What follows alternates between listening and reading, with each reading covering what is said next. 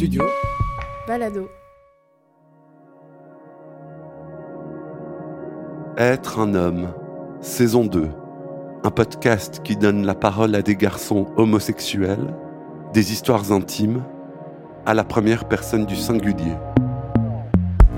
Épisode 5 L'intensité de Sofiane.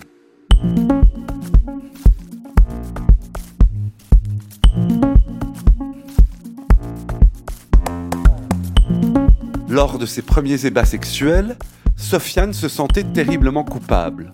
Il a ensuite appris à jouer et à se sentir à l'aise avec sa sexualité. Au fil des rencontres, il a constaté qu'il jouait toujours l'arabe dominant alors qu'il n'avait pas envie de tenir ce rôle. Un jour, il rencontre son amoureux avec qui il a eu une longue relation très intense. Mais alors, comment entretenir la mémoire de l'être aimé sans chercher l'impossible chez les autres garçons Sofiane a 32 ans et il se définit comme queer. Il est haut en couleur, il se maquille les paupières en vert, du fuchsia et de l'eyeliner sous les yeux. Ses cheveux sont bouclés, il porte des bagues et des bracelets avec des pierres brunes et vertes. Un peu sorcier et un peu chaman. Être un homme, Michel-Ange Vinti.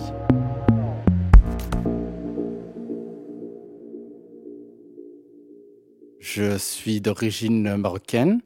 Mes deux parents sont nés au Maroc et donc du coup j'ai eu cette culture, euh, cette culture-là et du coup ma sexualité a été et est encore euh, diabolisée. Donc j'ai dû découvrir ma sexualité à travers euh, certains regards et j'ai dû découvrir aussi ma sexualité à travers notamment les films porno et aussi du coup ici dans la société belge. Diabolisé, tu disais. Ah oui, oui, diabolisé. C'est-à-dire que euh, bah, mes premières euh, ébats sexuels, souvent j'ai eu bah, des, des flashs comme ça dans ma tête où je me disais, ouf, je fais quelque chose qui est interdit et il euh, y, a, quelque chose qui est rattaché au, au diable. Et donc, euh, voilà, je pouvais facilement virer vers euh, vers quelque pas quelque chose de diabolique mais je me sentais euh, je me sentais diabolique en fait. Et donc du coup euh, c'était pas très sain quand je rentrais chez moi après un un moment de partage et et que je me sentais mauvais alors qu'il rien ne s'était passé de mauvais en fait. Ce qu'il faut dire c'est que j'ai toujours été attiré enfin j'ai toujours eu un attrait très spécifique à la sexualité j'ai toujours voulu m'amuser avec euh, la, sexualité et je savais que j'avais un certain, une certaine facilité à jouer de ça. Et donc du coup, bah, euh, j'ai découvert ma sexualité à travers ce jeu-là.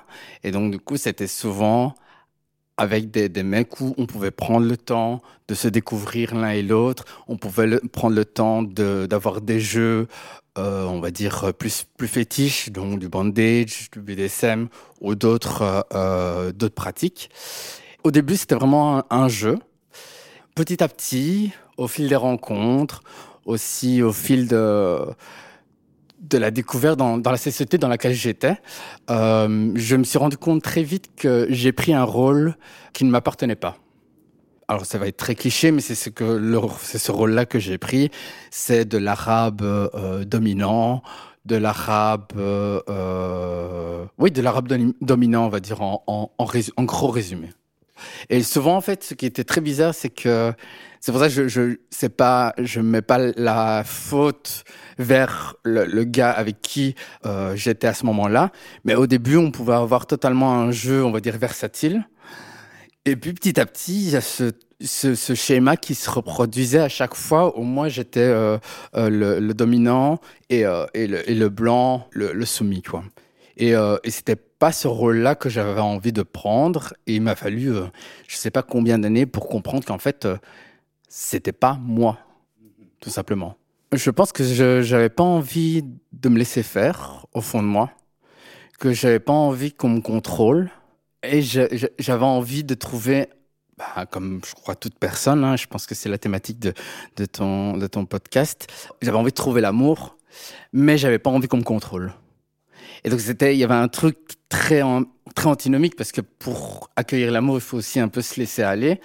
Et donc, euh, je crois que c'était une barrière que je me mettais pour euh, ne pas recevoir cet amour alors que j'avais envie de le recevoir. Donc c'est très, très bizarre. Hein. C'est que je, je, je, je, je me faisais plaisir, je faisais plaisir aux gars avec qui j'étais en étant dominant.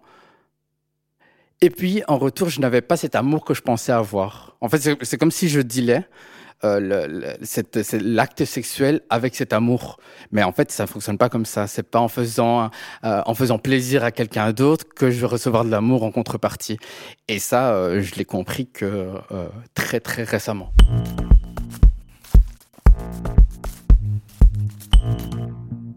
Quand je me suis découvert homo, ben j'étais dans la communauté, dans le milieu ici à Bruxelles, et j'ai vite rencontré certaines personnes qui sont des amis, et on, traînait dans des soirées, etc. Et dans les soirées, on me propose souvent des drogues, etc.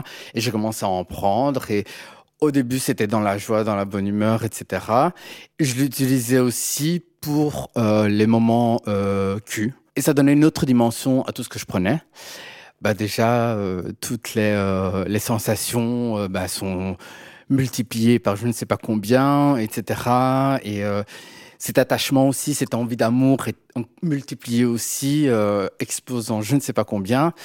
Et donc tout ça a été multiplié, multiplié. Et du coup aussi, fatalement, ce rôle que je prenais en fait, euh, de, de l'arabe dominant ou de l'arabe joueur aussi, hein, de l'arabe endurant aussi, bah, c'était aussi multiplié. Et donc j'avais... Encore plus. Encore plus, oui, il y avait encore plus. Et du coup, ce qui était très spécial, c'est que euh, inconsciemment, je jouais, euh, je jouais ce rôle d'un genre de super-héros, sauf que c'est pas tenable physiquement de, jouer ce genre de, de, super-héros du sexe. Et, euh, à un moment, et ça se fatigue. Et ben, malheureusement, avec les drogues, ben, quand ça se fatigue, ben, il y a des, y a des descentes, etc. Et tout ça, ça m'a, j'ai pris conscience de pas mal de choses avec les drogues, de positifs et de négatifs. À un moment, je me suis posé la question de qui j'étais sans tout ce que je prenais, quel était le, mon rôle dans un plan, euh, dans un plan Q, dans un moment charnel, quel était mon rôle, qu'est-ce que je voulais, qu'est-ce que j'attendais de moi et de l'autre personne? Et ça, tout ce, toute cette déconstruction-là, bah, encore une fois, c'est encore que récemment où j'ai compris maintenant toute mon entièreté et euh, tout ce que je voulais, tout ce que j'étais. Tu jouais un rôle qui ne te convenait pas, bah, ou qui n'était pas toi comme je l'ai dit, oui, c'est, c'est, c'est, ce n'était pas moi, mais euh, c'était aussi moi. Euh, c'est-à-dire que euh, j'avais aussi une envie d'être comme ça. Et donc petit à petit, alors c'est comme si ce personnage était rentré en moi, donc ce personnage euh, euh, de du mec endurant, du mec joueur, et aussi du mec euh, fun, quoi. Donc durant le, les, moments charnels, etc. Je, suis quelqu'un qui, s'exprime. Bah, déjà de base, je, je suis quelqu'un qui s'exprime beaucoup, qui extériorise malgré moi beaucoup de choses par mon corps, et donc du coup, avec tout ce que je pouvais prendre aussi, bah, c'était aussi multiplié. Et à un moment, il fallait juste que je, que je sépare et savoir mais qui j'étais euh, sans cette performance-là, qui j'étais. Et, euh, et, voilà, encore une fois, j'y arrive, euh, j'y suis arrivé là récemment. J'ai toujours eu cette envie-là de, de symbiose avec euh, la personne en face avec qui je suis, que ce soit en amitié, que ce soit en termes professionnels, que ce soit. Alors c'est pas tout le temps possible, mais voilà, j'essaye que ma vie soit tournée dans cette connexion maximale, on va dire. Et avec la drogue, bah oui, cette connexion peut y arriver, on peut y arriver plus rapidement, plus facilement. Donc ça m'a ouvert beaucoup de portes euh, en termes de connexion, parce que j'ai rencontré beaucoup de gens où on a peu parlé, mais on s'est connecté directement. Après, maintenant, il faut savoir se détacher de ça pour garder cette connexion qui est euh, forte. Donc, c'est pas du tout euh, le chemsex que je veux mettre euh, en avant. C'est plutôt cette ma volonté qui est viscérale d'être en symbiose avec les gens avec qui je suis.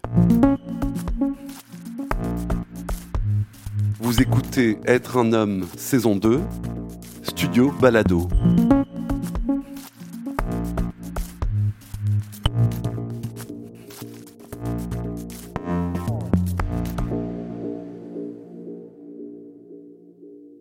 J'ai rencontré mon premier mec à 18-19 ans quand je me suis découvert euh, homosexuel.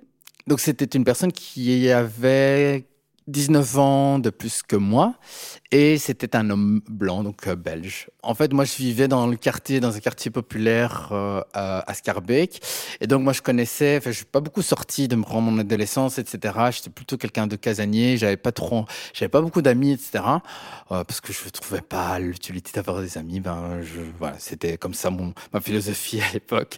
Je l'ai rencontré. En fait, ça a été une, une grosse bouffée d'air. C'est-à-dire que lui, donc, il est plus âgé, il est il était pas mal cultivé, donc il sortait beaucoup dans le milieu culturel, tout ce qui était cinéma, théâtre, etc. Donc en fait, euh, quand j'ai rencontré, je me suis mon, cerveau a un peu, euh, c'est un, peu explosé et il s'est dit ah oui, en fait, on peut faire tellement de choses ici à Bruxelles. Et donc voilà, donc c'était mon premier amour et durant euh, durant sept ans, on s'est on s'est découvert l'un l'autre. Et moi, je l'ai fait découvrir un peu mon mon envie de vivre. Euh, c'est marrant que ça sorte comme ça, mais euh, ouais, mon envie de vivre. Ton désir. Voilà, c'est ça, mon désir et mon désir à tout niveau. C'est-à-dire que euh, c'était mon premier amour, mais j'avais une, une, envie viscérale de de nous découvrir sexuellement, alors que j'avais aucune expérience et j'avais envie de faire pas mal de choses et d'expérimenter pas mal de choses et pas mal de fantasmes que j'avais en fait, au lieu que ce soit lui qui me fait découvrir la sexualité, c'était moi. Il n'avait pas une, grande sexualité, il n'avait pas beaucoup d'expérience, etc. Donc c'est moi, par mes envies, ben je, le fais découvrir quelques pratiques, etc. Et en fait, euh, par amour, il m'a fait découvrir aussi le chemsex. Donc, c'est-à-dire que, je crois, une fois, on avait pris euh, ensemble euh, une drogue et on, a, passé un moment charnel euh, ensemble et c'était assez, assez dingue. bon, déjà, pour prendre des drogues, bon, bien sûr, vaut, vaut mieux pas en prendre, voilà. mais moi, dans mon cas, j'en ai pris et j'en ai pris avec la personne que j'aimais eh ben, j'ai eu des sensations, des émotions qui étaient euh, immenses. Et au fil des années, on a continué comme ça, pas tout le temps, mais on a continué de temps en temps à en prendre euh, entre nous, durant les soirées, etc. Et en fait, quand c'est fini, donc euh, je l'ai quitté, je crois qu'inconsciemment, j'ai voulu rechercher durant, dans mes plans cul, dans les moments charnels avec les autres gars, je voulais rechercher ces sentiments-là, ces émotions-là, qu'ils étaient immenses et qu'ils étaient très très grandes. Et, euh, et en fait, c'est là que je comprends là maintenant qu'en fait, c'est impossible de retrouver ce genre d'émotions parce qu'en fait, déjà, chaque amour est différent. Et puis, chaque moment est différent et ça, voilà, je le, comprends maintenant petit à petit et, euh, que l'amour que j'ai eu avec mon premier mec, ben, je l'aurai pas avec le deuxième ou le troisième et que chaque moment charnel est différent et, euh, et qu'il faut en profiter tout autant.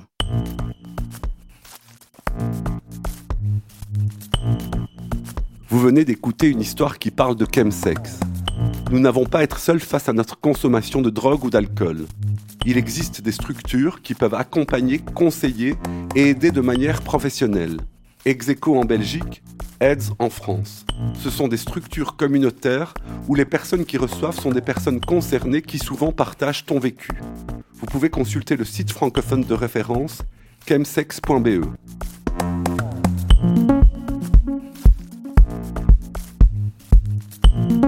Être un homme est un podcast documentaire de Michel-Ange Vinti. Tous les épisodes ont été enregistrés dans mon salon à Bruxelles durant l'automne 2022. Être un homme est une production du studio Balado. La musique originale est signée David Federman, Clément Berman a réalisé le mixage et Julien Barbier a assuré la production.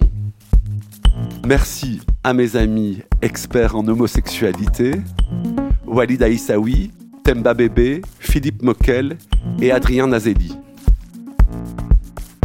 N'oubliez pas de partager le podcast sur les réseaux sociaux et à vous abonner sur votre application pour ne rater aucun épisode. Vous pouvez soutenir le podcast Être un homme en faisant un don via le lien Buy Me a Coffee slash Être un homme en un mot et m'écrire à l'adresse studio@studiobalado.com.